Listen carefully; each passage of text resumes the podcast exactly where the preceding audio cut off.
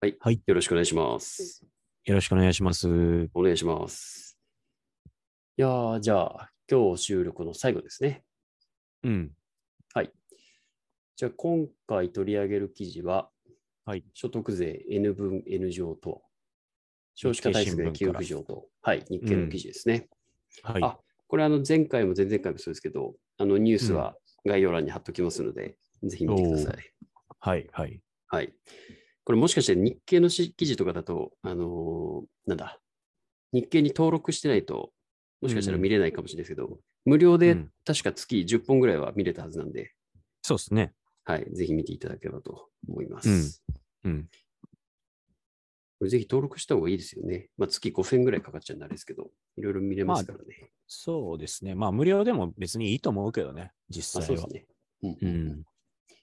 はい。ということで、まあ、あの読み解き方とかは、ぜひうん僕だったり、マハラさんに聞いてもらえれば、ああ、受け確てかこうに、読ねむ。んだよっていうのは。これ本当に新聞って読もうって言われても、どっから読むのよっていうので、僕でさえ、マハラさん聞きましたからね。何で読むのどっから そうね読。むんですかって。うん。そう。いや、これね、そのパーティーに参加したときに、はいま。まあ、以前セミナーやった、その日経新聞の読み方ってセミナーをやったんですけれども、うんうん勉強うんあ、やってますねまあそうんうんそう。やってましたでね、なんやろ、まあ質問を受けて、うん新新聞読むのと、そのえネットで情報を取るのどっちがいいですかみたいな話だったんですよね。うん。で、まあ僕らみたいに、もうほぼほうぼん仕事でやってるんやったら、別にネットでこう、ガバガバ情報取ってったらいいんですけど、うん。うん。まあこれから勉強していくだとか、金融うん経済学んでいくんやったら、まあ紙面の方がいいですよとは言ってるんですよ。なぜはないらはば、いはいはい。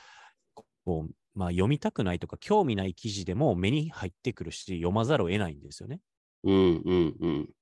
しそそううねそのそのために紙面が作られてる構成を作られてるわけですよ日経社、うんに新う聞側からしたら。間違いないでもこのウェブ上で見ると結局そのなんていうのかな、まあ、AI も含めてですけどこうポンポンポンと出てくるトップうにん出てくる情報とか、トップえーヘッドラインとかですねそういうのが、うんやっぱりそこしか見えひんヘッドラインしか読まへんみたいになっちゃうんですよ。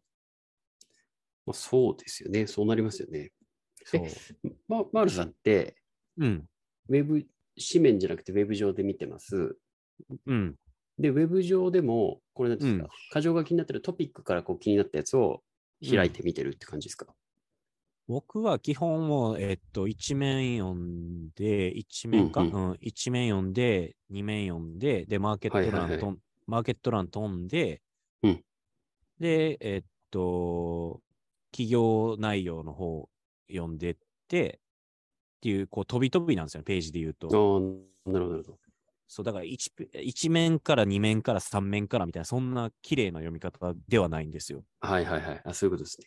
そう。で、全部こう関わってんなとか、こういう風にして飛んでんなみたいなのがあるから、はいはいはいはい。まあそういう読み方で、野村の時からそういう読み方ですね。なるほど、なるほど。でも今日ウェブベースですよね。まあ基本はもうウェブですね、今は。ウで、かつ、ェブでこう、ウェブページで読んでるっていうイメージですよね。あ、そうそうそうそうそう。はいはいはい。なるほど、なるほど。で僕ちょっと違いますね。そう、紙面、まあ手書き、手手でこう線引きながらの方が正直覚えやすいというか、あの、アナログなんですけども、そっちの方がまはあいはいはい理理解はできる。で、ウェブのいいところはなんかクリップとかつけて、それを、なんやろ、検索っていうか残せていける、こう、うんうんうんうんうん。えーブック、ブックじゃないな、なんていうの、えーまあ、付箋みたいな。あ、そうそうそう、そういうふうにしてできるのは確かに良くて、はいはい。まあでも、でも基本まあ僕、日経っていうよりも、日経ってやっぱ日本の記事ばっかやから、あんま確かりにもう、今あんま見てなくて、ブルームバーグがメインですね、基本は。うんうん。もう英語ですもんね。そうそう、英語と日本語のブルームバーグと、あとロイターとかですようね。んうんうん。うん。なるほどね。僕、日経は、うんま。あ最初紙面で読んでて、うんさすがにちょっうとんかさばりすぎるんで、そうね iPad で、はいはいはい僕、紙面ビューアーで読んでます。そうですね。まあそっちでいいと思いますけどね。そうなんですよね。僕、この日経のサイト上でこう読むと、本当にこれ自分の興味あるやつしか読まないんで、そうね。そうなんですよ。なんか全然読んだ感じがあんましないんで、うん。紙面のビュアーで、でそう。紙と同じ感覚で読んでます。そう、そ、そっちに、それが正しいと思います、正直。うん。うん。まあ、いろいろ人それぞれありますな、スタイルが。はい。で、まあ、今回は、そはのい、所所得税の、まあ、うん N, N 分、N 乗。まあ、多分、はいはいはい。これは特にお子さんがいらっしゃるご家庭があー関わってきやすいですかね、これはね。そうですね。現状が、まあ、な結論だけで言うと、なんだ、共働きで2人の4人世帯だと、うん。うん今、所得税が、えーと、もうちょっと深く先に前提を言っとくと、うん。妻600万、逆だ、夫600万、妻300万だとすると、世帯の年収900万ですと。所得がですね。そうですね、所得が。はい。で、それぞれ夫と妻にそれぞれ累進課税を適用するんで、うん。夫分で120万、妻分で30万、うんで、合計150万の所得税が取られてますと、今、現在ね。現状。はい。はい。はい。で、提案は600万と300万円をまずガッチャンコしますと。はい。で、それを合算し、子供を含めた人数で割る。はいだ。から子供が、えー0.5 0.5人として計算されると。うんなので今、この例だと、子供が2人なんで、うん。夫、妻、子供0.5、う0.5で、N イコール3になって、そう。 900万を3で割って、課税対象が300万。はい。で、その300万に対して累進課税をやるんで、うん。 1人当たり30万になるんで、それを掛け算して、なんで N 乗ですね。N 乗してやって、課税が90万になると。所得税が90万になると。うん。なんかそういう制度らしいです。そう。で、これ、まあ、もともとは、えっと、フランスからの、えー受け売りなんですよね。うん。で、フランスっていうのも、まあ、もともとははいやっぱりその人口減に苦しんだ国です。うん。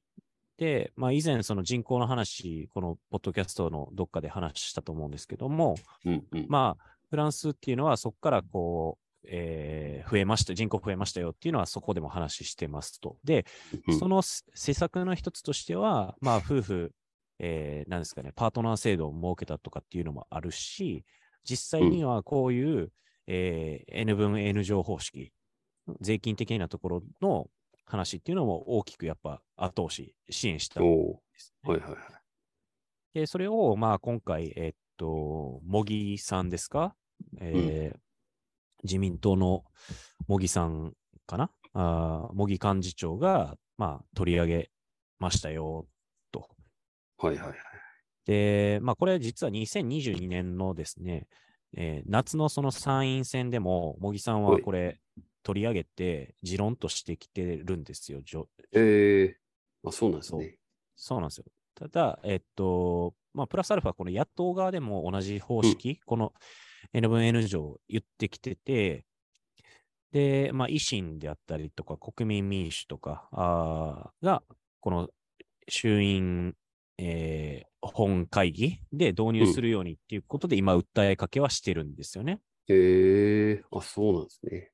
そう。ただ、やっぱりその、まあ、自民、要は与党、まあ、ないし今回の野党含めて、こういう案がで、うんうん案が出てきたとしても、内閣がそれを動くかどうかっていうのは分からないんですよね。まあね。そう。で、まあ、我らのキッシー・ネッシーが、あーこおのー N 分、N 分 N 乗に関しての、お疲れ様ですえーはい。まあ、発言ですね、を、はい。まあ、読み上げると、うんえー共働き世帯に比べて片働き世代、えーが有利になること、もしくは高額所得者に税制上大きな利益を与えることなど、さまざまな課題があるということを、えー先の26日の、えー本会議で述べておりますと。なんやねんっていう話なんですけど、うんそう、だから、なんていうんかな、まあ、ポジティブに進めようぜうんっていうようなスタンスじゃないよな。あんだけ、こう、えー異次元の子育て支援とか言うてる割に。いや、ほんとね。うん。なるほどだ。そう、いやだから異次、異次元のとか言うんやから、例えばですけど、もう、次子供産んだら、うん政府がいっ1000万配ります、みたいなんでいいんですよ。異次元言うんやから。まあ、あの概念的にはそうですよね。そう。ねそういう、そ、そこまで1000万くれるんやったら、じゃあ子作り頑張るか、みたいになる過程もあるわけじゃないですか、おそらくね。そうね、そうね。さあ、モチベーションとまあし副副て。作用は置いといてね。うん。そうそう。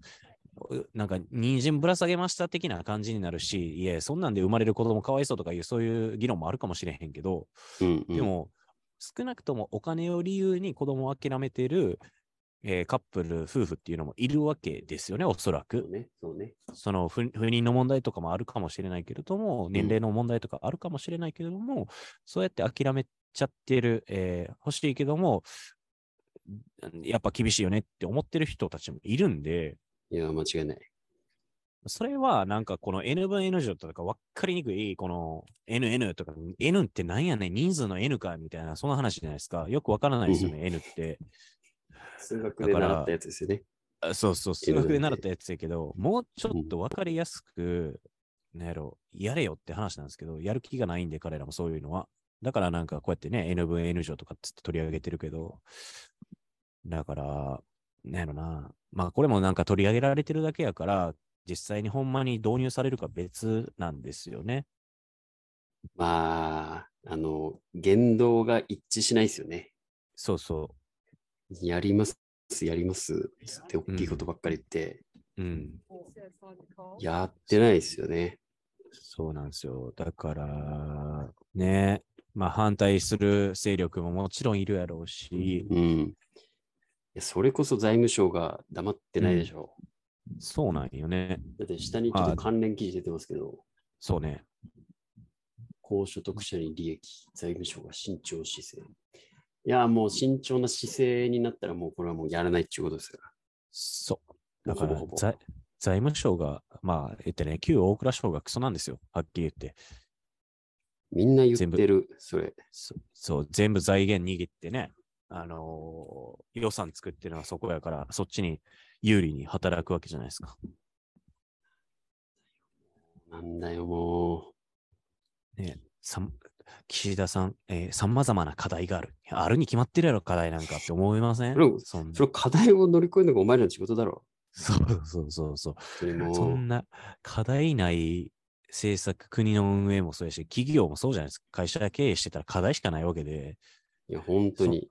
その課題を乗り越えてようやくね、収益上がったりとか、売り上げ上がったりとかするのに、そんな課題があるからなんやねん。やるかやらんかどっちかせえよって話で。だって、しかも、もう、もう大変なんでしょこの少子高齢化ってって言ってるわけやのに。そうそうそうそう。いやー、本当っすよ。なんかね、うん。教育も含めて、やっぱ金かかるんで、そうね。もうね、金がかあの、ね、くれというよりも、うん。あのね、払わなくしてほしいそうそうそうそいや。で、例えば、教育に金かけないと、う。うん今後の5年、10年だけじゃなくて、20年、うん30年後に目が開くわけじゃないですか、教育なんて。そうね。で、今から、じゃあ、学校作ってとか、大学作ってとかうん。って、金かかるじゃないですか、一番。うん。施設費用とか。うん。で、僕、どっちかというと、もうね、塾とか、うん。その、何民間の塾とか、うん。もうそういうところを無償化するぐらい補助出すという方がいいと思うんですよね。そうやな。で、そしたら市場原理的にも、うん。あより質のいいところでやらせようっていう競争も絶対激しくなると思うし、うん。教育の質っていうのも高くなって、正直別に義務教育をね、逆に義務教育っていう、なんかかっちりしたものじゃなくて、もっと自由度持たせていいと思うんですよ。そうね。っていうふうに、なんかそういうところじゃないのって思うんですよね。で、結局なんか、じゃあこの世の中で、うちゃんとした大人に育てようと思うと、義務教育だけ、こう普通の公共の公共大学、うんあ高校、大学だけじゃ足りないじゃないですか。大学受足り験ないするにしても。うんうん。だとすると、もうそもそも義務教育だけっていう、その民間のうん。公立高校だけっていうのはもう破綻してるわけじゃないですか。そうやね。